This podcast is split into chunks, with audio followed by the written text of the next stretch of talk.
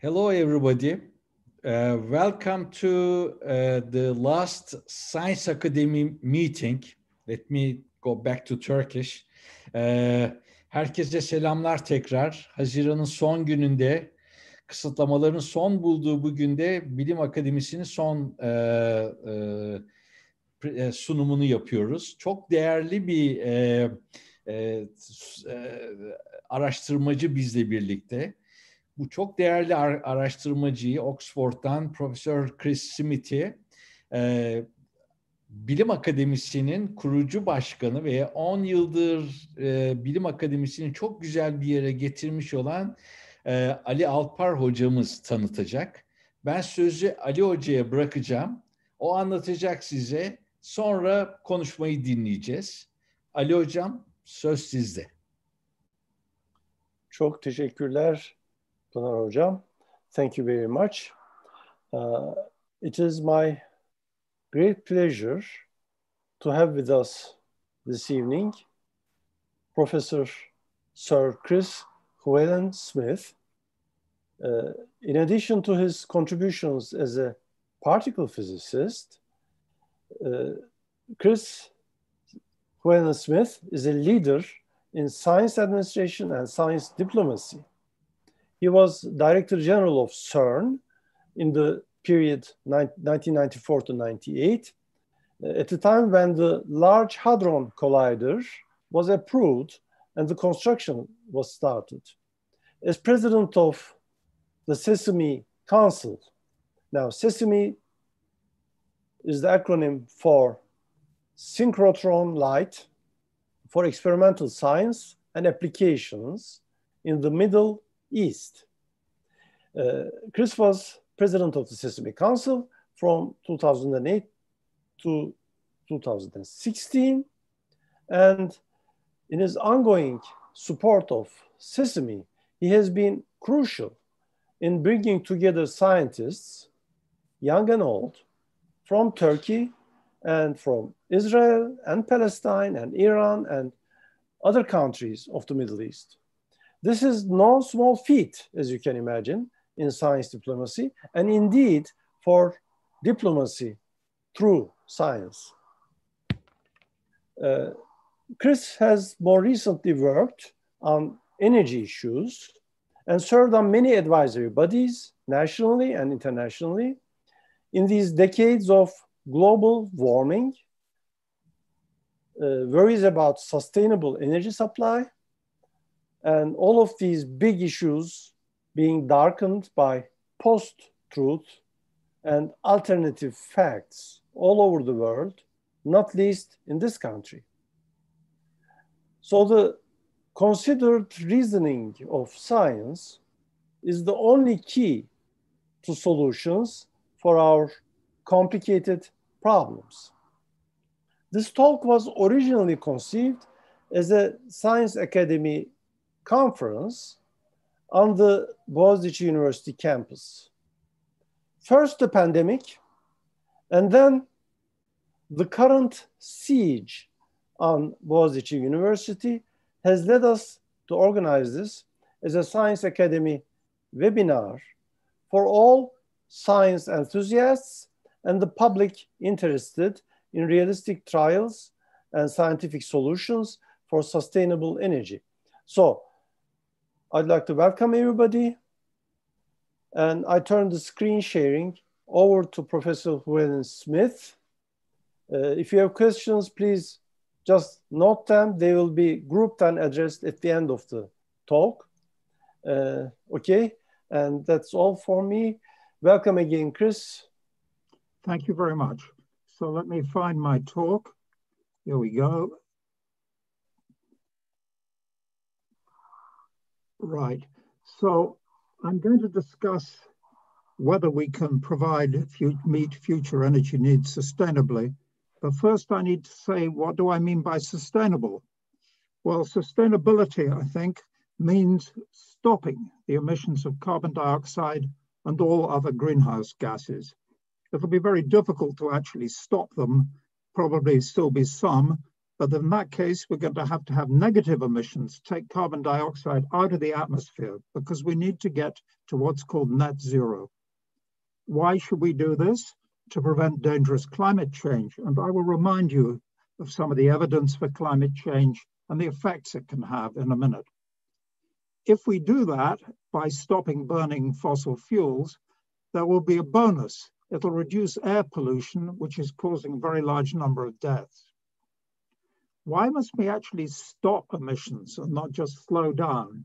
I'm going to discuss that. It doesn't seem to get discussed much publicly, but it's behind all the policy taken by the International Panel on Climate Change. Then I want to ask, how is the world doing stopping emissions? Not too well. The talk is going to be focus, focused on carbon dioxide emissions produced by energy production. So I'll look at the current role of fossil fuels and expectations for the future and give a couple of reasons why decarbonization is very difficult. So having explained that it's necessary, uh, but it's difficult, then most of my talk will be on how we might be able to do it. So I'm sure you've mostly seen pictures, uh, plots showing the air temperature of the world over the last 150 years or whatever. And it's absolutely clear that the temperature of the atmosphere is going up. But in those graphs, the temperature jumps around a bit. It goes up by different amounts in different years. Sometimes it goes down. And the reason for that is that the output of the sun is not constant, actually. It fluctuates a little bit. And at the same time, volcanoes throw things into the atmosphere which blot out the effect of the sun. What happened, but they, the, there's no question from the data that the temperature of the atmosphere is going up. So what happens to the extra heat in the atmosphere? It gets transferred to the ocean. But that happens more slowly. So the heat that's going into the ocean today is not just from the emissions, the extra heat that came in in the last year, it's the extra heat that's accumulated. So it's much smoother. So if you look at that, this is a plot of the heat content of the ocean, the top 2000 meters, in the last um, 60 years. And you can see absolutely clearly, without too much jitter, it's going up. Now what happened here when the slope changed? That's about the date when the Chinese started to industrialize in a big way and build a lot of coal power stations. Now, there are many effects of climate change, and we see many things that are consistent with climate change. Uh, for example, some of you may have read uh, there is a heat wave in the Western United States and Western Canada. The temperature yesterday in Lytton, town a little bit north of Vancouver in Canada, was 49.5 degrees. In that town, the maximum average temperature in June is 16 degrees. It was 49. This is consistent with climate change, but you can't say that's proof of climate change. But there are many things where the evidence is pretty conclusive. For example, the sea level is going up because it's getting hotter, so it's expanding. And we see the effects in forest fires in the Western United States, the numbers going up consistently over several decades and the period in which they happens going up. And among the many effects of the temperature which will uh, going up, which will change agriculture, have a lot of effects on human life, there could be some which are really disastrous. For example, if the glaciers in Antarctica and Greenland melted entirely, that would lead to a sea level rise of something like two meters. Now, the experts say that's quite unlikely, but still, there's something like a 10% chance that it would happen. Two meters is a lot. Uh, at the same time, it can change the monsoon, affecting the lives of billions of people. The Amazon forest can die back, slowing of the North Atlantic circulation. These are all what are called tipping points, big changes that would change the temperature in the United Kingdom, where I lived, if the Gulf Stream stopped. Disappearance of the Arctic ice. Now, the Arctic ice is, is floating, so if it disappeared, it wouldn't change the sea level. But the Arctic life, uh, uh, ice reflects sunlight back into the atmosphere. If it goes, which it quite likely will, that sunlight will mostly be absorbed by water, lead to something like half a degree rise. The permafrost in Siberia and northern Canada uh, could uh, unfreeze, releasing huge amounts of methane. Now, um, why do we have to go to net zero? Why is it not enough just to slow down? So let's look first of all at global CO2 emissions. It's a bit out of date, this. This is historical, and this is going to the future with sort of business as usual. Everybody goes on burning fossil fuels until everyone in the world is burning as much as they lot, want, and then fossil fuel burning would stop. So that would be emissions with business as usual. The atmospheric concentration of CO2 when we stopped uh, increasing fossil fuels wouldn't go down because the CO2 stays in the atmosphere for a very long time.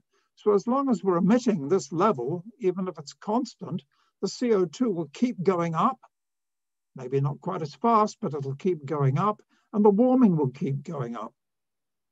So that was what would happen with business as usual. What happens if we stopped emissions? Well, if we stopped emissions, the atmospheric CO2 would go down. It would go down because it would be absorbed by the ocean. And after maybe a few hundred years, it would reach some level like it's still going down at this point, some level like here. And then it will stabilize at a level like this. And then after tens of thousands of years, the CO2 will be taken up by rocks.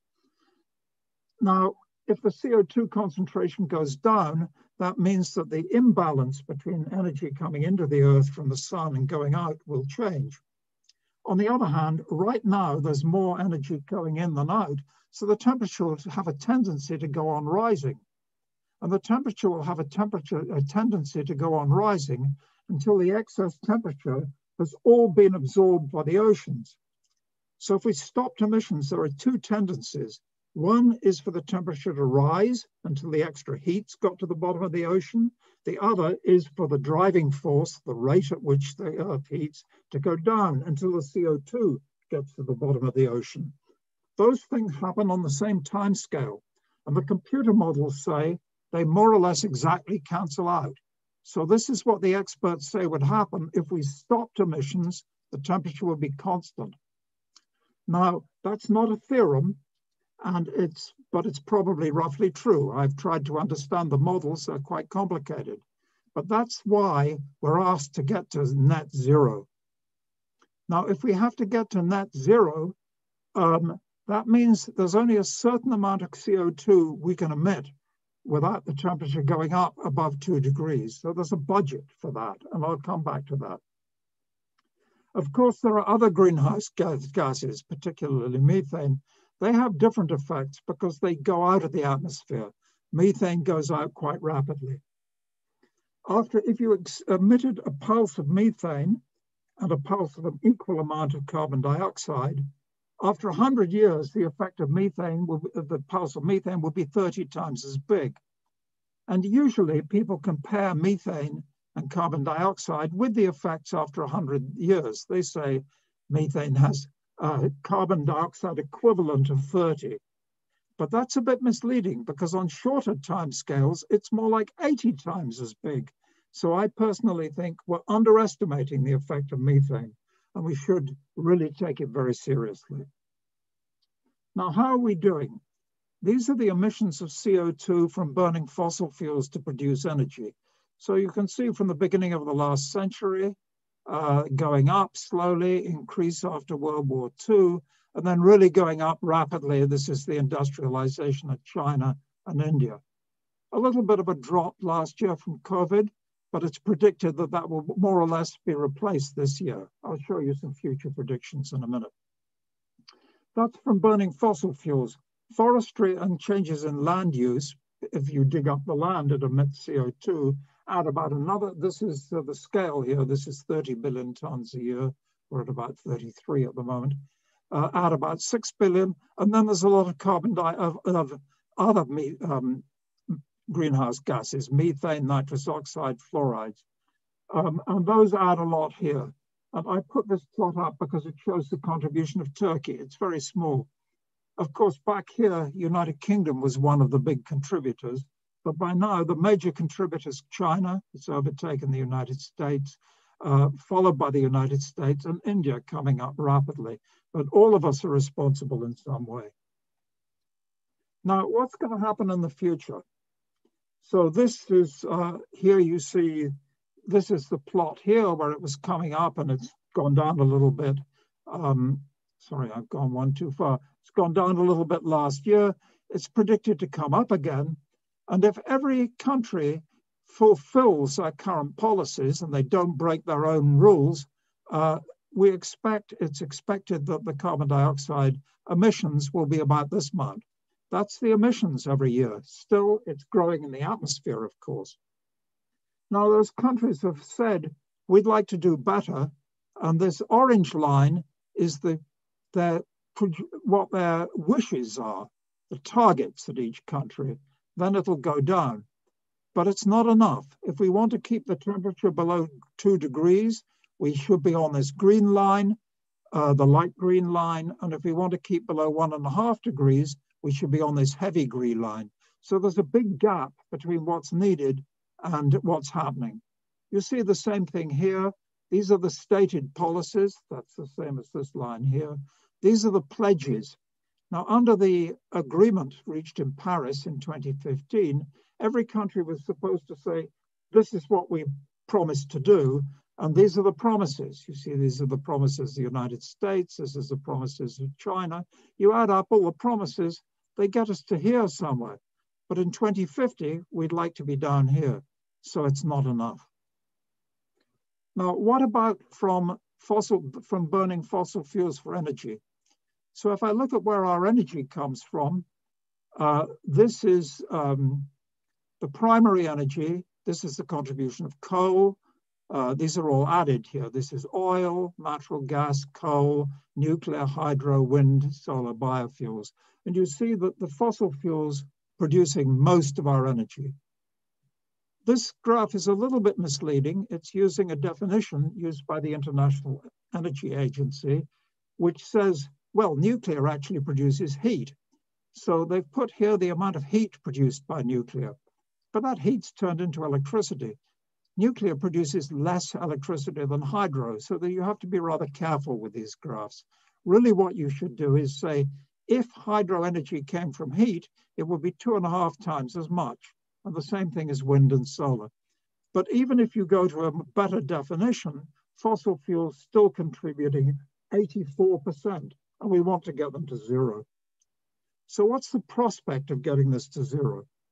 Well, before I look at the prospect of getting this to zero, I'd like to look at the shares of coal, oil, and natural gas in the last from 1900 up to 2020. So you see, back in 1900, we weren't using much energy in the world, but it was mostly coal. Then we got into an oil age, and now natural gas has caught up.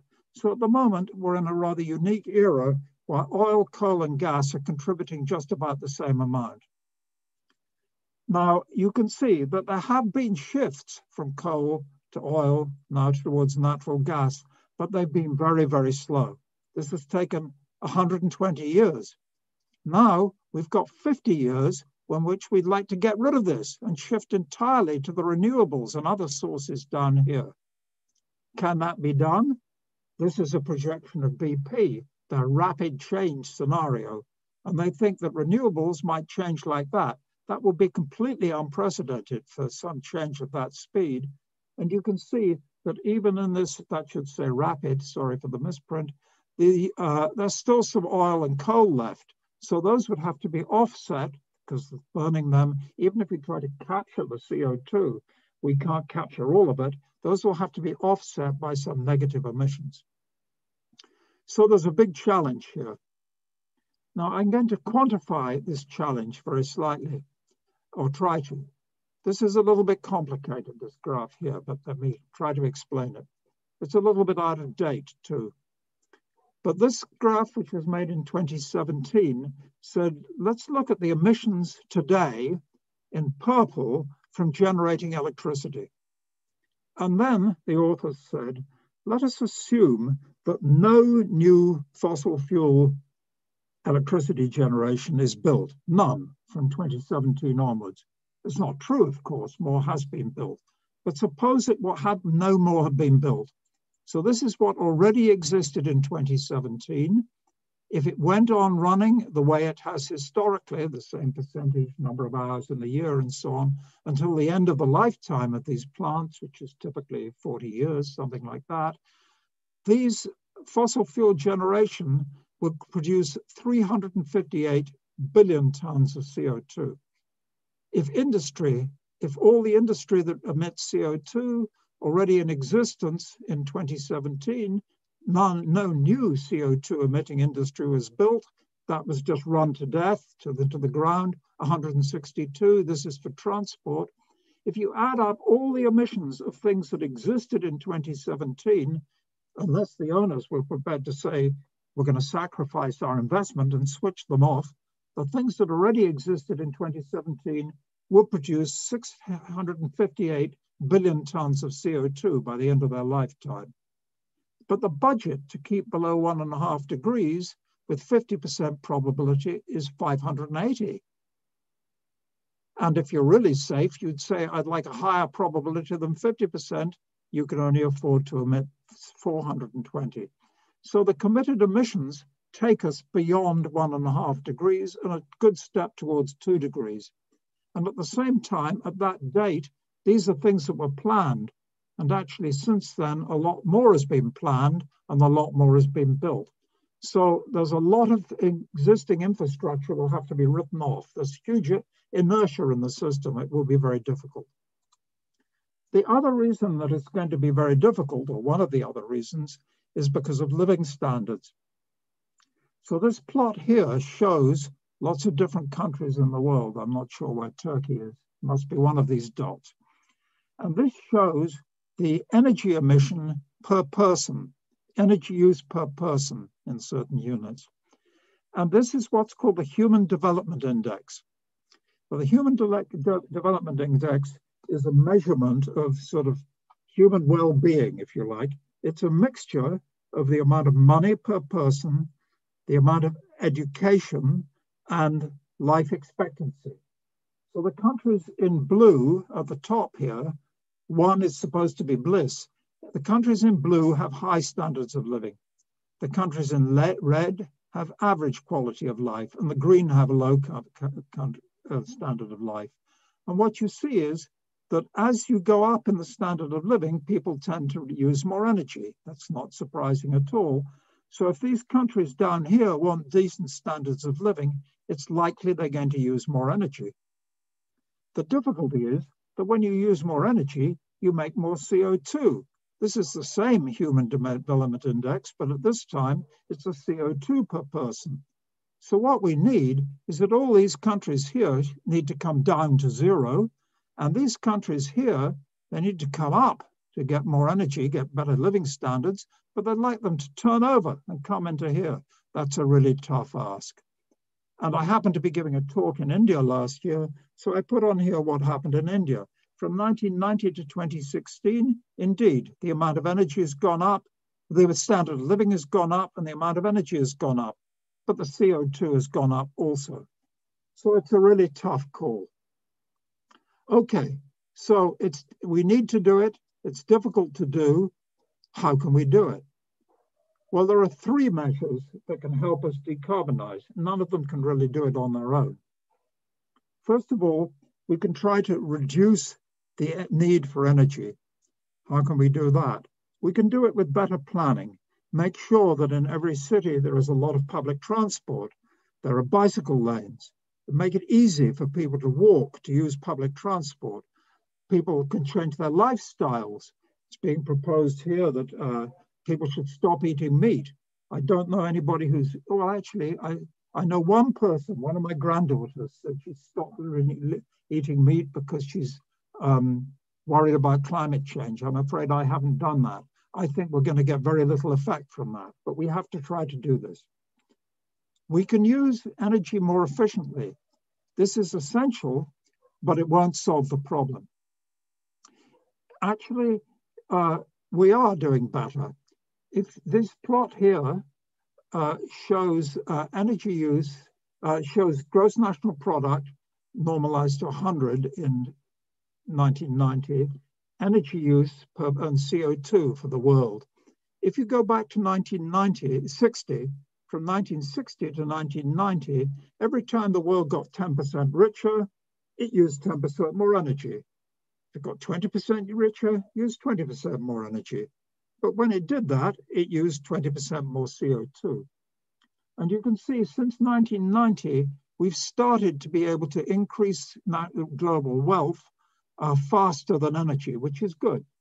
But still, CO2 was plotting energy up to this date. These are projections to the future here, but it's beginning to decouple. And in the EU, this is also a projection, but from a slightly different later date. You see, the EU has done quite well. It really has uh, decoupled uh, energy use in purple and carbon dioxide, but still not really enough. These things need to go to zero technically, we can do a lot better with energy efficiency. But the problem is, if you make energy uh, more efficient, that means using it is cheaper and people use more of it. So if you're a poor person who can't in winter afford to heat your house to the temperature you'd like, if suddenly heating becomes more efficient, um, if you're a rich person, uh, you will use less energy because you're already heating your house to the temperature you want. But if you're a poor person, you will just turn up the thermostat. You will use the same money, but you'll lose more energy. So that's called the rebound effect. And even more serious is what's called the indirect rebound effect. If energy gets cheaper because we get more efficient, people will have more money in their pockets. They will spend it on things that use energy, that will put up energy use. It's very difficult to say how much. The only thing that really seems to work, and I'm going to show this on the next slide, to reduce energy uh, use is the law, regulation. So this shows the fraction in the world of buildings, transport, industry that's under regulation. And you see something like 30% of the world or 40% is under regulation. So this we have to do. But in addition to that, and I'll show you the evidence in a minute that this does work, we need, and that's the rest of the talk, to move to low carbon systems and sources and negative emissions because we're probably not going to get to zero. So we're going to have to pull CO2 out of the atmosphere. So this slide is a little bit complicated. Sorry, I skipped one. Um, but I'll try to speak you, talk you through it. If you don't follow it, doesn't matter. I don't need it yet later.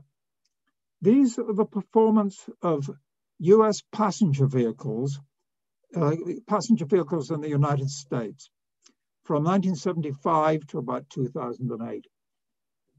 And this shows the efficiency measured in ton miles per gallon. Now, of course, that's not the same as fuel economy. The fuel economy depends how heavy your car is. The fuel economy in miles per gallon, so that, you know, if people the miles they do is sort of fixed by their, their lifestyles. That's the thing that matters. Uh, and these, the efficiency was, the fuel economy is regulated in this period. Now, these are plotted on different scales, but the efficiency and the fuel economy were both going up more or less like straight lines.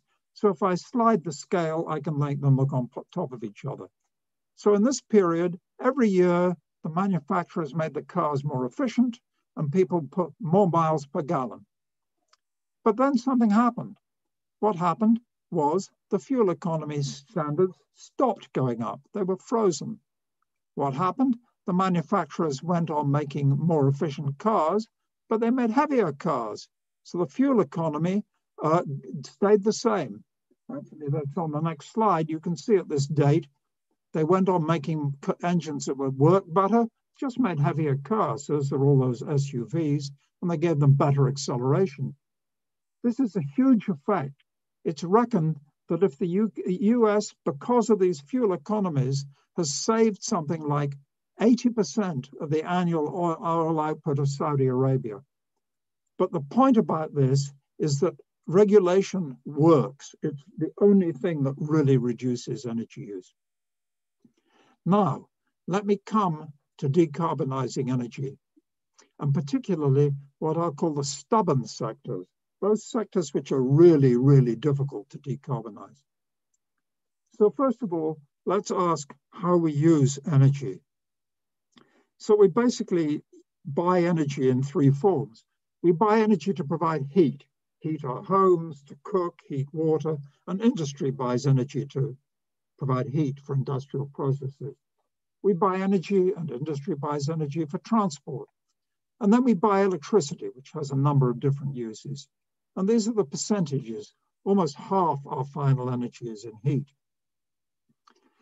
Um, by the way, you can ask, why is it that talks on energy are mostly about electricity with usually a bit of transport thrown in?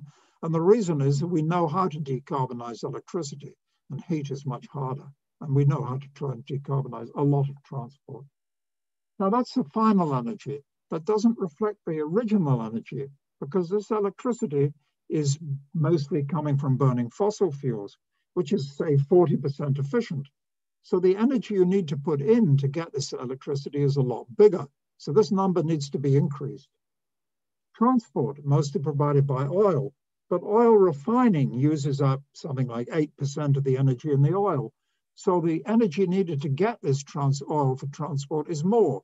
So both these numbers need to go up, but then you get to more than 100%, so you have to scale it back again. And if you look at the proper uh, primary energy, it's something like 40% electricity, 35% heat, 25% transport.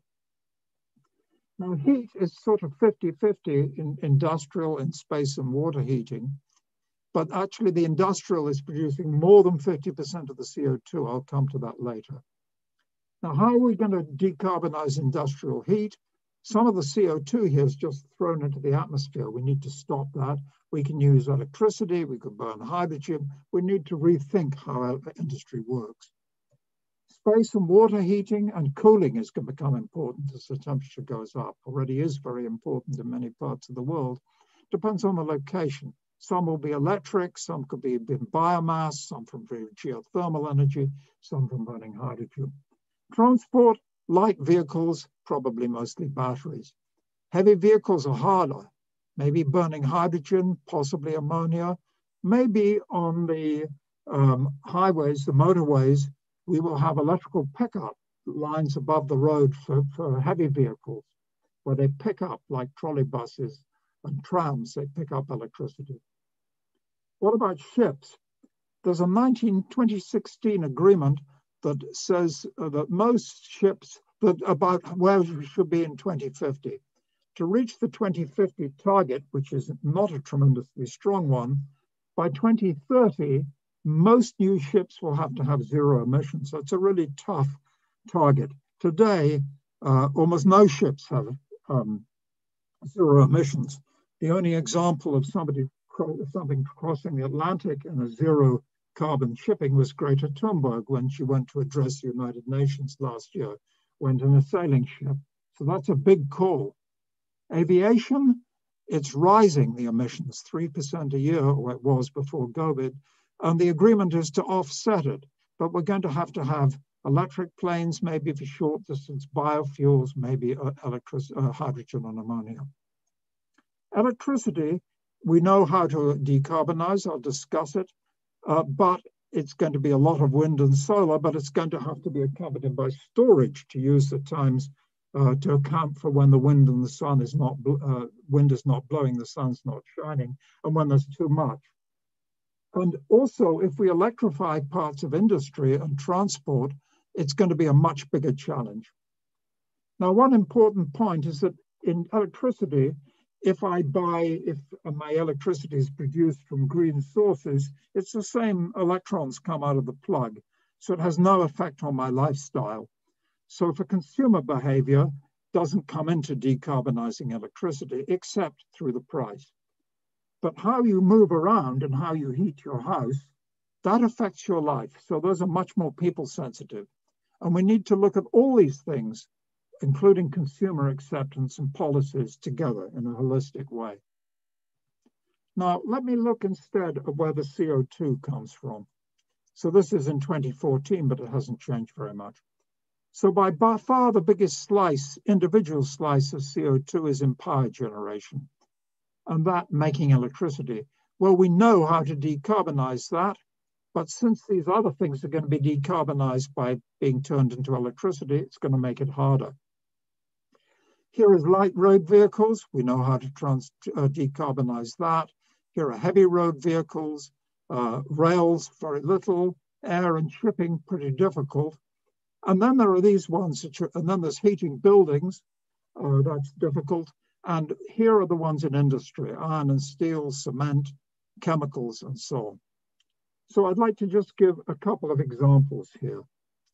Well, the first thing in industry is again going to be efficiency.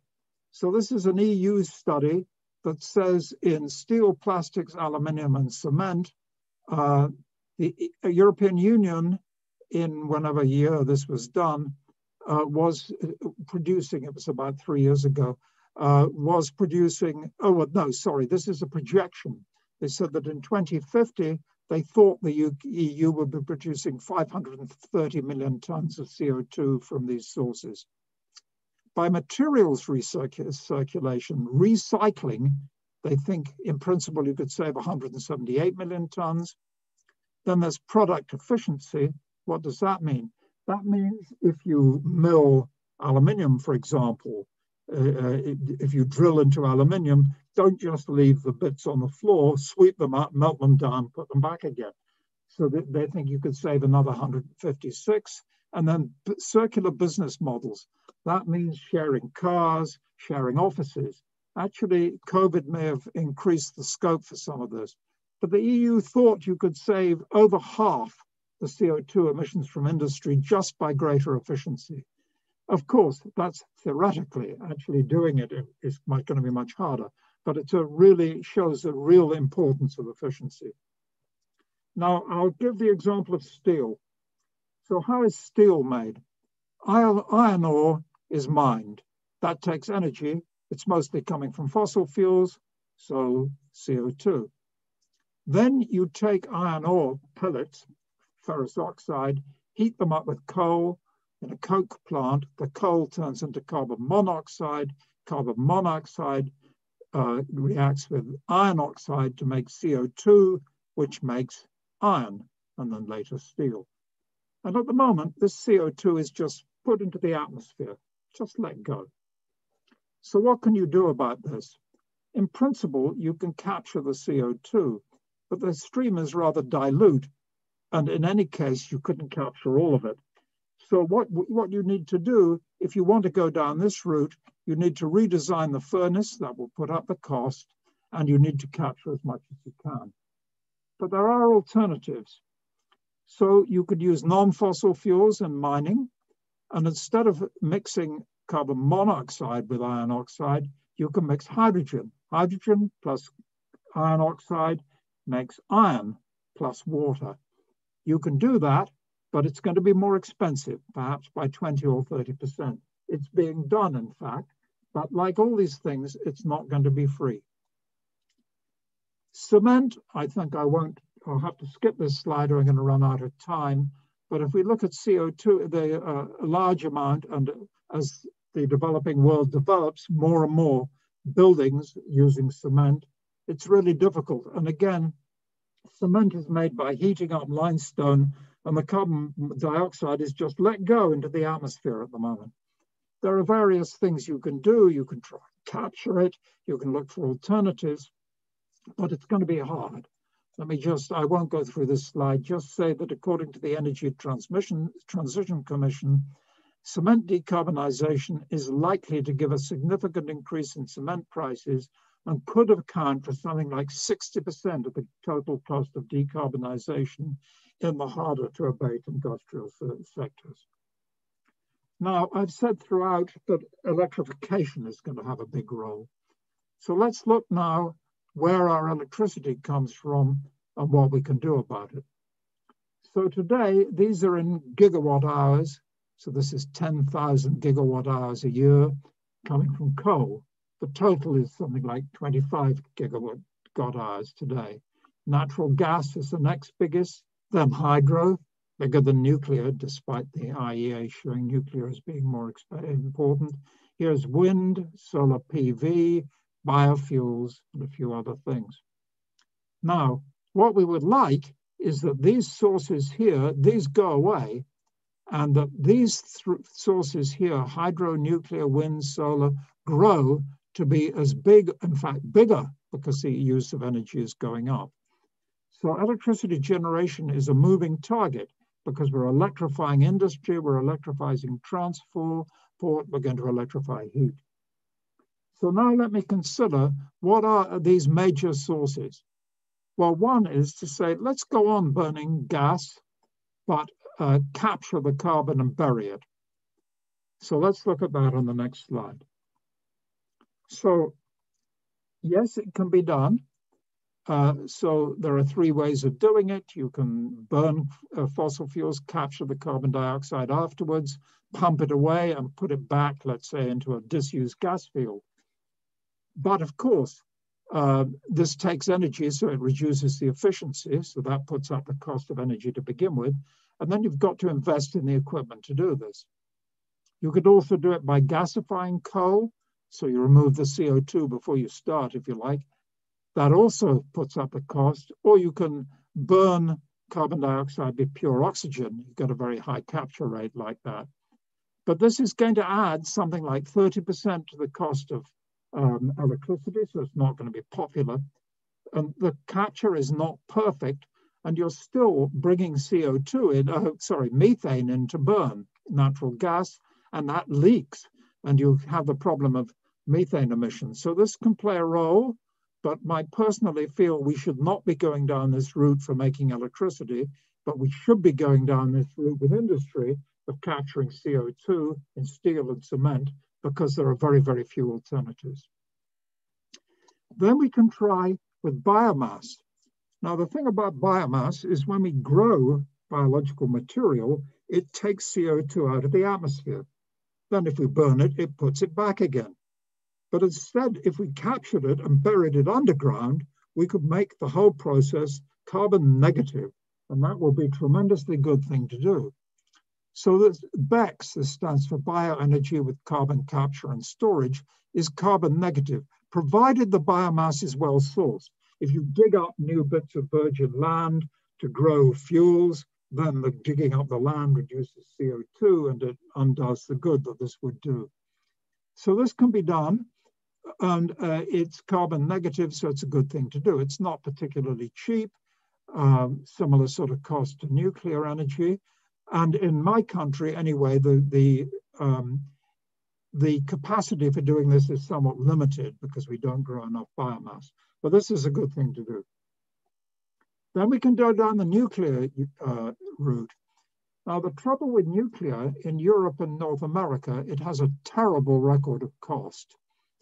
So this shows, actually, this is the last 32 um, plants, nuclear plants in the world this is the generation cost from those plants when built in Europe and North America, up over around $100 a megawatt hour.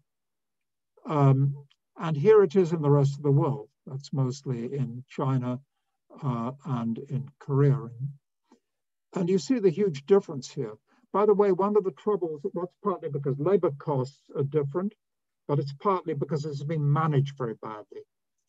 One of the things about nuclear is it takes a very long time to build. So the cost of nuclear, while it's being built, you have to borrow money and you can't repay it until it's working. So the faster you can read it, the, the build it, the better. But the cost is very dependent on the cost of borrowing money. So this graph here is rather nice because the bar here, the horizontal bar, is all for the same cost of money, 7% and the bars go from the low case of 6% to 9%. So it's put everything on an equal, equal footing. Now, this study that I'm quoting looked at the ways you could try to get what happens in Europe and North America down to this level. And they think that you could get down somewhere near here by just basically planning it better. Turns out that a lot of these plants we started building it and uh, without having finalized the design. I mean, really trivialized, uh, trivial mistakes. So it could get better. The other thing that could help, help is build a lot of plants that are the same. So there's a lot of enthusiasm for what are called small modular reactors. simple design, multiple units on one site, production learning, standardization, short building schedule. Now, in principle, if you make a, a, big reactor, the power should be cheaper than a small reactor. Because when you build a reactor, it's the outside that costs. The core is pretty cheap, but it's the core that produces the amount of power. But in fact, that's not happened in practice. So it's hoped that we could build small modular reactors, they might get down to this cost or lower. But whether that will be true we'll only, we'll only know when people have built several small modular reactors. And the difficulty is that around the world, there are plans to build one or two, but we need to build several identical ones before we really know if they're cheaper. But nuclear can certainly play an important role in the future. Now, the last topic is um, wind and solar. And here is the good news. So this is the cost. This is against time. This is for solar photovoltaic, onshore wind and off, offshore wind. And these are for utility scale, not for what individuals put on their roof. This is the cost. This, these data come from IRENA. Uh, I think they are this year's publication, well, last year's data anyway. Uh, and this is the International Renewable Energy Agency. And this is the range of what they think fossil fuel generation costs. And what you can see is that solar voltaic, uh, photovoltaic is getting down towards the lower end of the region of fossil fuels. Onshore wind is already at the lower energy, uh, the lower range of the cost of, of um, fossil fuels. And offshore wind is not there yet, but it's getting there. And I think by 2050, will be done at the same level as fossil fuels. So this is tremendously good news. But, but, but, the problem is this is the cost, it's, which is not the same thing as the value. Let's suppose the wind only blows at night. So it produces very cheap electricity. But the value, it's valueless if nobody wants electricity at night. So, and these are not always available. So there's a big issue here of how to deal with the fact that uh, solar and wind output are variable. And that's the last topic I want to discuss before I reach the conclusions. So I'm going to illustrate this with a model of power generation in Germany in 2050. This is a rather old model. It was made in 2015, I think. It's out of date and it's not a sensible model anymore but it illustrates the problem very nicely. It's out of date because it was pre-net zero, and the authors thought that it would be all right to go on using a lot of coal and natural gas. And we know that we shouldn't be using coal at all, and natural gas should be strictly limited. They also assumed that they could reduce by demand uh, by 25%. And demand for electricity is going up as we electrify cars, we electrify industry, we electrify heating. So this is not a very good model. They also, but they, it, it's a, it, nevertheless, it's very instructive. They assume that wind will be three times what it was in 2015 and solar twice as much. In fact, it's likely to be very, very much more because demand will be more and because we won't be using coal or much gas. Anyway, with this model, this is the this is a month, this is January in the winter in 2050 in this out of date model. They say this black line shows the electricity demand going up in the day, down at night. Here's the wind generation, here's the solar generation. And what you see is there are times when there's too much. And if we go to higher levels of wind and solar, there will be even more times when there's too much. But there's also times when there's too little. And in these times, when there's essentially no wind and solar, however much wind and solar you build, there's going to be a gap. Now you see exactly the same thing in the summer. Uh, there's too much in the middle of the day when the sun's shining. There's not enough at night when the sun's not shining. And there are times when there's essentially nothing. So the big problem with solar, there's times when there's more than enough wind and solar, but however much you install, there's always going to be times when there's not enough. So uh, that means you're going to have to store the excess or do something else if you want to power the world entirely with wind and solar. There's another problem here. If you got to say 80% of our energy coming directly from wind and solar, then storage and everything else only has to produce 20%. So we've got something that's giving 20% of our energy, but occasionally has to give 100% of the power. So it's a, a, small amount of energy, but a huge amount of power. That means a very low, what's called low load factor. So it's going to be expensive. So high levels of wind and solar will be very cheap, but the rest of the system is going to get expensive. It doesn't matter whether it's storage, whatever it is. But that doesn't matter because if wind and solar are cheap enough, the average can still be cheap. So what are the solutions to these problems? First of all, you'd like to manage demand so as to try and smooth out this peak to bring down the cost of meeting the peak. So actually managing demand, I'm not to have time to talk about it, will be very important. The other parts of the solution are storage and a larger grid. So I'll talk, I've got a slide on each and then I'll try and sum up. So storage, to, I'm leading a large study of storage at the moment. Uh, you need to compare hour by hour the future level of demand and of wind. And in every hour, find out how much, whatever level of demand and whatever level of wind and solar you assume, how much excess is there, how much deficit there is. You need to take account of the inefficiencies of storage. And believe it or not, there are many studies of storage, academic studies, which haven't done that. And you need to worry about how fast the stores are charged and discharged. We in our study looked at 37 years of data. That's probably not enough. You can have wind drought where there are periods of a couple of weeks where across the whole of Europe it's very cold and there's no wind. So you have to add contingency and also because wind and solar are going to change because of climate change. Nevertheless, we found that we could, in this study, power the UK at an acceptable cost with wind and solar supported by batteries and storing power by turning it into hydrogen. We're able to do that in the UK because we've got a capacity to build a lot of salt caverns. So we're rather lucky in that sense. And then we could add other storage for which there are many options. I haven't looked at the situation in Turkey very carefully, but in Turkey you have an option which we don't. Uh, one way of storing energy is to pump water back uphill into dams when there's excess wind and solar. And then when there isn't enough, you let it come down again and make electricity. In the UK, because of the geography, there's a very limited capacity for um, what's called pumped hydro. So it's not a big option in the UK. But there's a EU study which has looked at the possibility in Turkey and is pretty big. As far as the grids are concerned, big grids are being built. If you built a grid that covered the world, you'd have fixed the problem, but it'd be incredibly expensive. And it fixes the problem in two ways, because it averages over different time zones. So you average out the peak in demand, and it averages over different climates. So you average out the wind and solar. But that's never going to happen, that there'll be a global grid.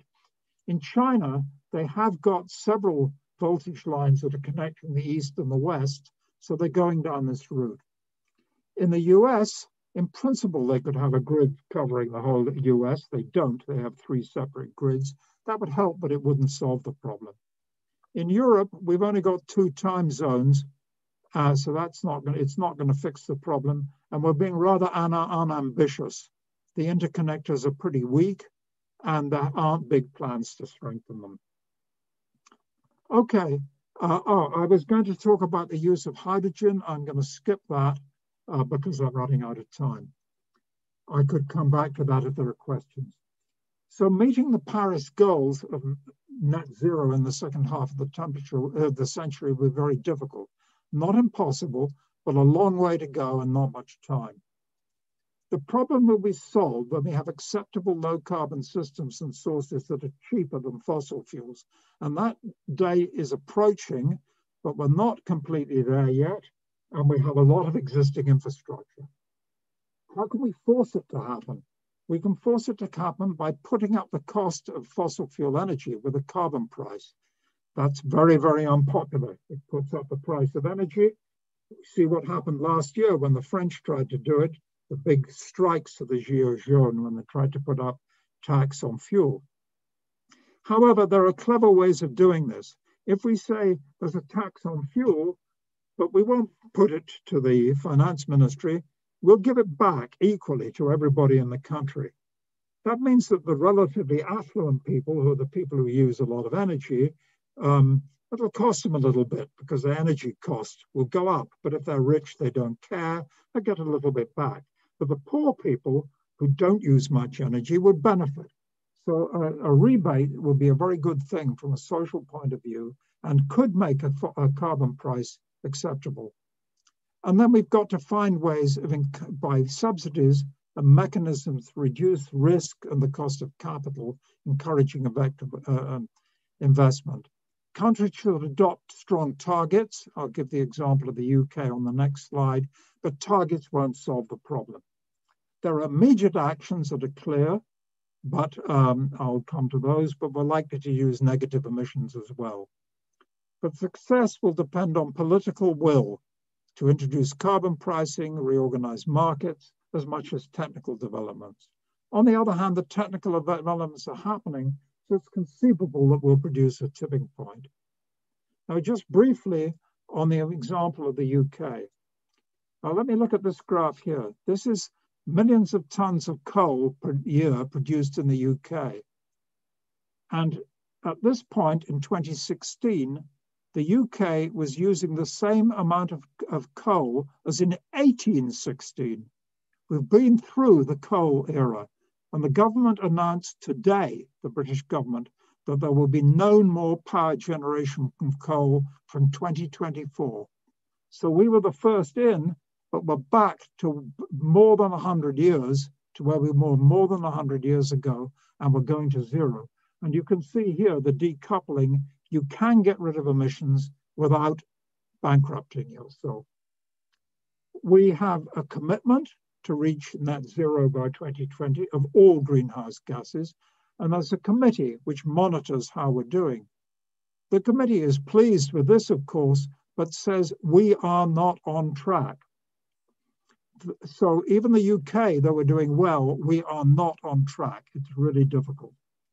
You can make scenarios for the UK that meet the 2050 target, but they rely on heroic assumptions, a lot of extremely efficient carbon capture, negative emissions from bioenergy, increasing woodland.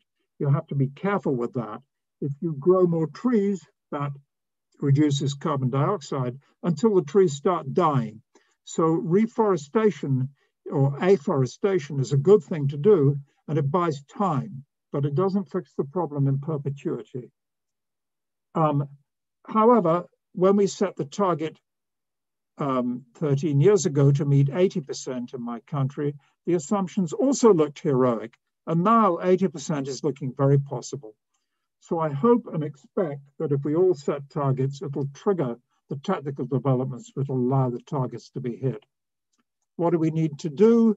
Decarbonize electricity as soon as possible, electrify the easy bits of heating, build hydrogen infrastructure to apply carbon capture, reduce emissions in food, aim to make the land and net carbon sink, develop options for greenhouse gas removals, and introduce a high carbon price with what are called border carbon adjustments. I don't have time to discuss that.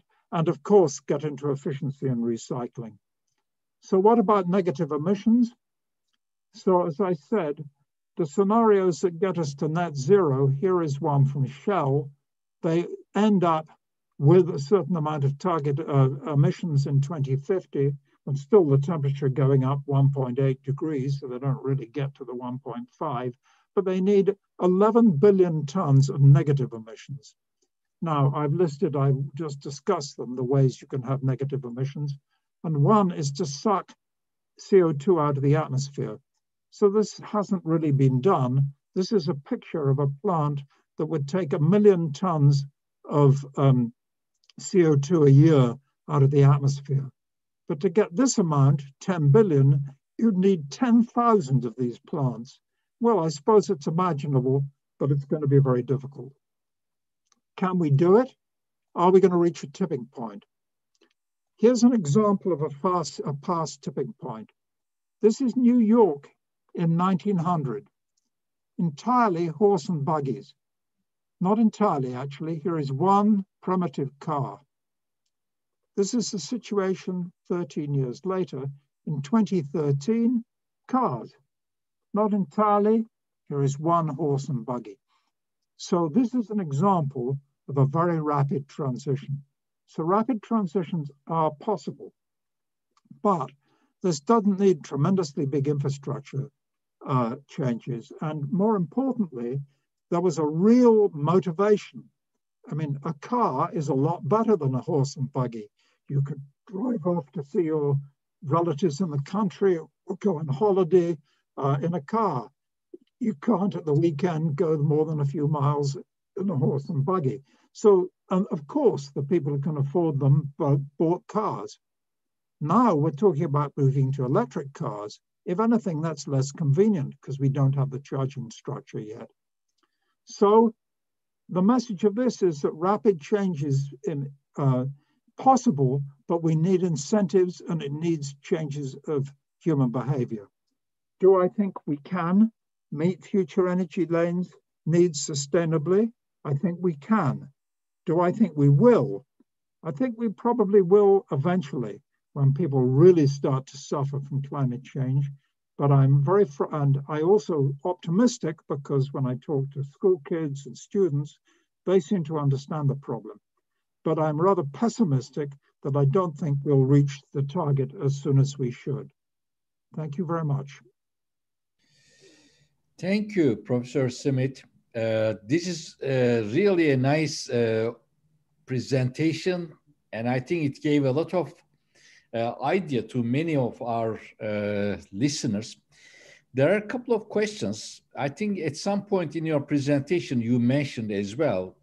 Uh, eventually, it is supposed to be in the hands of the countries. And one uh, listener, uh, Yeshim Ince, was asking if it is possible to solve the energy and consequential climate crisis without substantial degrowth in developed countries and a fundamental change in the current capitalist system? That's a very, very good question. Um, it, it, it, the Paris Agreement is entirely based on voluntary agreements, as, as just said, uh, or commitments. And that's a good thing and it's a bad thing. It's a good thing because if it hadn't been voluntary, there wouldn't have been any agreement. So it's better than nothing.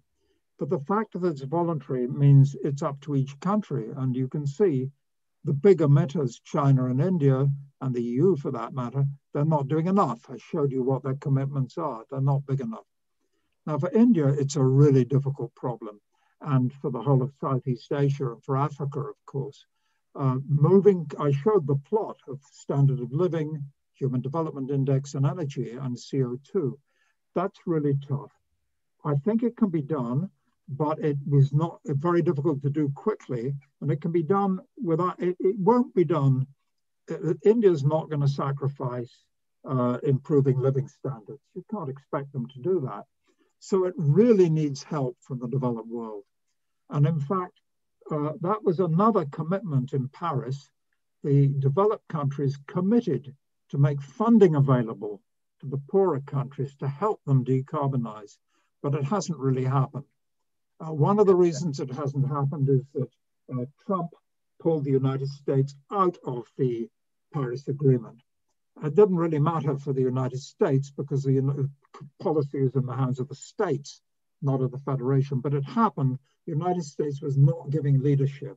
I very much hope that the United States, the EU, my own country, uh, will give leadership in giving money to these countries. So I think they can do it and without sacrificing their living standards. But I think it's very, very difficult for them to do it by 2050. Yeah, but I would like to I would like to uh, bring another uh, part of this question to your attention. And it, I think the, in the heart of this question is there's a uh, the degrowth of the developed countries. In other words, do you think developed world will give up from their living uh, standards to help the climate change in the long run? Well, um, I think so. I'm rather impressed by what's happening in Europe anyway, where people do, of course, it hasn't yet had a big impact on our living standards. And, and when last year Macron in France attempted to introduce fuel tax, there was a big demonstration. So we may see a lot of that. But certainly in Germany, uh, there is a very keen wish to decarbonize in the UK.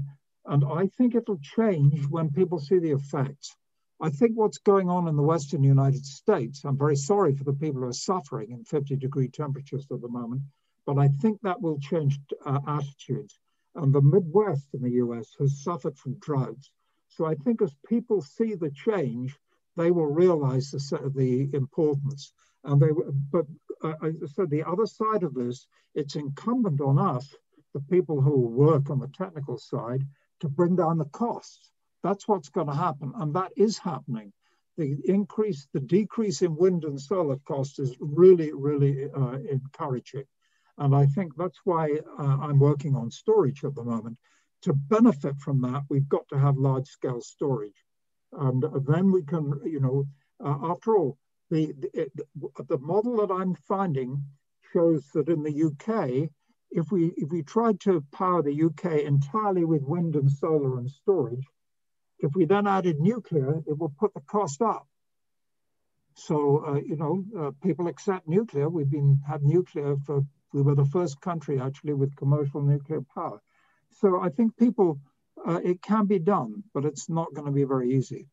By the way, you probably don't want to add nuclear in the UK because, sorry, you do want to add it, even if it's cost up, because it would decrease the amount of wind and solar you need, so you could get there faster. But that's another issue. Okay. need one question is about the nuclear energy. Berkay Bayrak is asking, um, there is an opposition to nuclear energy do you think uh, maybe in the entire world will there be a change that will bring the nuclear energy into the climate crisis problem? I think um, the the opposition is very different in different parts of the world. And in, in Germany, there's very strong and irrational objection to nuclear. And if you tell people in Germany uh, 10 years ago, they were building coal power plants, lignite, in fact, which is by far the most dangerous from air pollution. If you told them that the lignite they were building was killing more people like than Chernobyl, the world's worst nuclear accident, they just say, we don't believe you. But that's what the facts say. So I think uh, it's a very difficult subject because people don't understand levels of risk. But let me give you an example. The nuclear industry, of course, has to be very well regulated. And we can look at what happened in, in Ukraine. Uh, it didn't kill many people, but it has put an area out of use. In fact, probably only killed about 50 people, something like that. And you can see the danger there, but that was very, very badly regulated. What happened in Japan at Fukushima, uh, the deaths that occurred at Fukushima, very, very few can be attributed to the nuclear accident less than five, something like that. But a lot of people, old people died because they were relocated. They were told to move, so they overreacted. So we have to be careful not to overreact, but it's difficult for governments not to overreact. So let me just give you an interesting example of the degree of regulation. Uh, most um, materials, in fact, all materials at some level are radioactive. And among different sorts of rock, granite is particularly radioactive.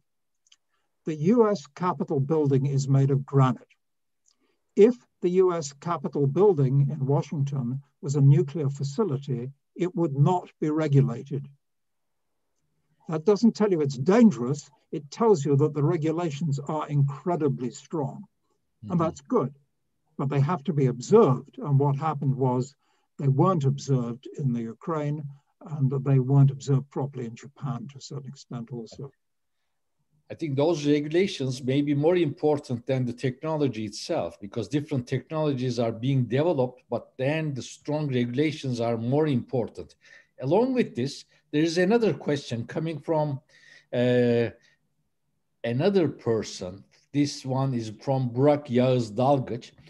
Many countries especially the developed countries, are not investing into renewable energy, the solar or uh, wind, he says. What do you think? How do you make the governments to spend more money on the renewable energy? As you said, it may be intermittent, but with the storage, it can be solved, but there should be some regulations there as well. Not all countries are doing it, partly doing being done, but not extensively. So that's the question. Okay, so I'm a little bit surprised by the question, and in fact, it tells me I must go back and look in the data, uh, because globally, uh, wind and solar are increasing pretty rapidly. Um, but it could be there are countries that are not in it. I, I will go and do some homework to find the answer to that question. But I think uh, I think that the countries, if they've got sensible technical advice, uh, up to a certain level, you can absorb a lot of solar and wind without needing storage. I mean, you know, you you can get a very little has to be thrown away. I mean, the problem is, I mean, solar's not there at night, so you don't have to throw away much solar anyway. Uh, wind, um, you know, okay, we're at the level in the UK, a little bit of wind is thrown away at the moment, but very, very little. So you can get to pretty high, and, and yet we're at 20% uh, of wind and solar, something like that. I don't remember the figure. So I think it is cheap, and people will go down that route, and it's getting cheaper. solar in particular is getting cheaper, and there are developments like uh, using perovskites and so on, which can make it even cheaper in the future the change has been pretty rapid. So you need to remember, I showed you the graph of how fast the costs have gone down. So you need to allow a certain amount of time for the government to react and to invest. Okay. Well, then, uh, with your discussion, there is one question that you may want to really answer. This is coming from Yasin Toparlar. Um, he says it's very interesting, your talk, but um, if you will be able to think an alternative to gross domestic product to GDP, GDP of the countries, which will really indicate how good they are working on the sustainability goals. This is Jeffrey Sachs' question, but I'm sure you. yes. Um, well, uh, people have tried to produce such measures, uh, but I can't really answer that question because I haven't looked at them carefully. But it's quite true that the GDP is not a good measure. People have tried to make happiness indices of different countries, how content people are, and it's correlated with GDP. I mean, obviously, if you're living in a slum in Mumbai or somewhere, uh, you know, you're less likely to be happy than somebody who's not worried about money but the correlation is not strong. And I think people need to change their attitudes. And that's why I think this Human Development Index is, it, has got money in it, but it's got two other really important things, which is life expectancy and the degree of education. Okay. Well, then there's one more last question. This will be in line with what uh, you just answered. Uh, the developing countries or new developed countries, do you think they will try to remain car carbon neutral? Or will there be a change? Will there be a different standard for developing countries versus developed countries? Well, I mean, there.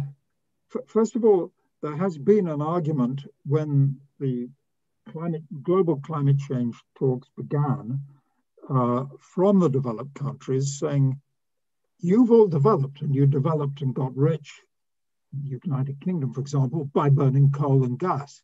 Yes. Who are you to tell us not to do it? We ought to be allowed to do what you've done. And yes. that is a good argument. But you need to look at the cumulative emissions. And the UK, if you go back to 1900, of course, the UK had produced something like a quarter of the world's emissions, and the United States a quarter, and Germany a quarter. But now we are going, we are vanishing from the picture.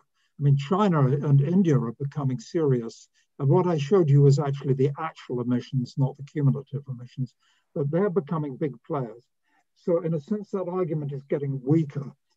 Uh, so, but it's a good argument. And I think, uh, you know, there are going to be some countries, probably uh, Brazil, I mean, India and China have expressed the wish to decarbonize. So that's good. But uh, Brazil has more or less said, none of your business, and we think climate change is nonsense under the present government. So again, these things will really only change when uh, people start to see the effects. Okay. And that will happen. And it's been well said that if carbon dioxide was purple, uh, we would see it and probably people would change their behavior, but it isn't. But, but the, uh, I mean, another good reason, as I said, is uh, air pollution. And certainly air pollution in China, the changes of policy in China were driven by protests about air pollution before they were driven, or more than they've been driven by, pollu- by protests about climate change, because people were feeling that. I mean, you, you know, if you go to Beijing, anyone in the audience has been to Beijing knows 10 minutes after you get off the aeroplane, you have a sore throat. And the people who live there object to that. So these secondary effects are activating people. But I think that's a very good question. And that's in, in a way in part of my answer. I think we can do it. And I think eventually we will do it. But I don't think we're going to do it as soon as we should. Okay we covered uh, all the questions, but um, I will ask you one question for you to answer in one minute uh, based on the slide that you uh, skipped. What do you think about the hydrogen energy?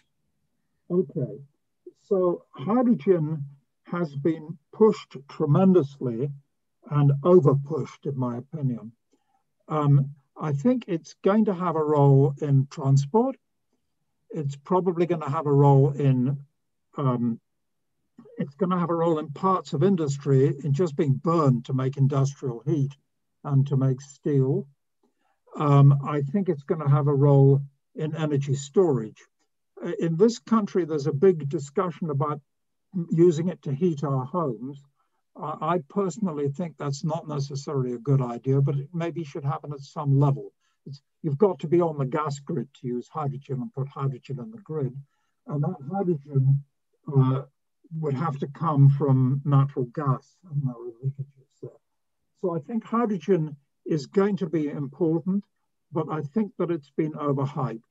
The costs of hydrogen are coming down. We've looked very closely at that in electrolyzers for making green hydrogen with no carbon dioxide. And the costs of turning hydrogen back into power are coming down, which you would need in storage.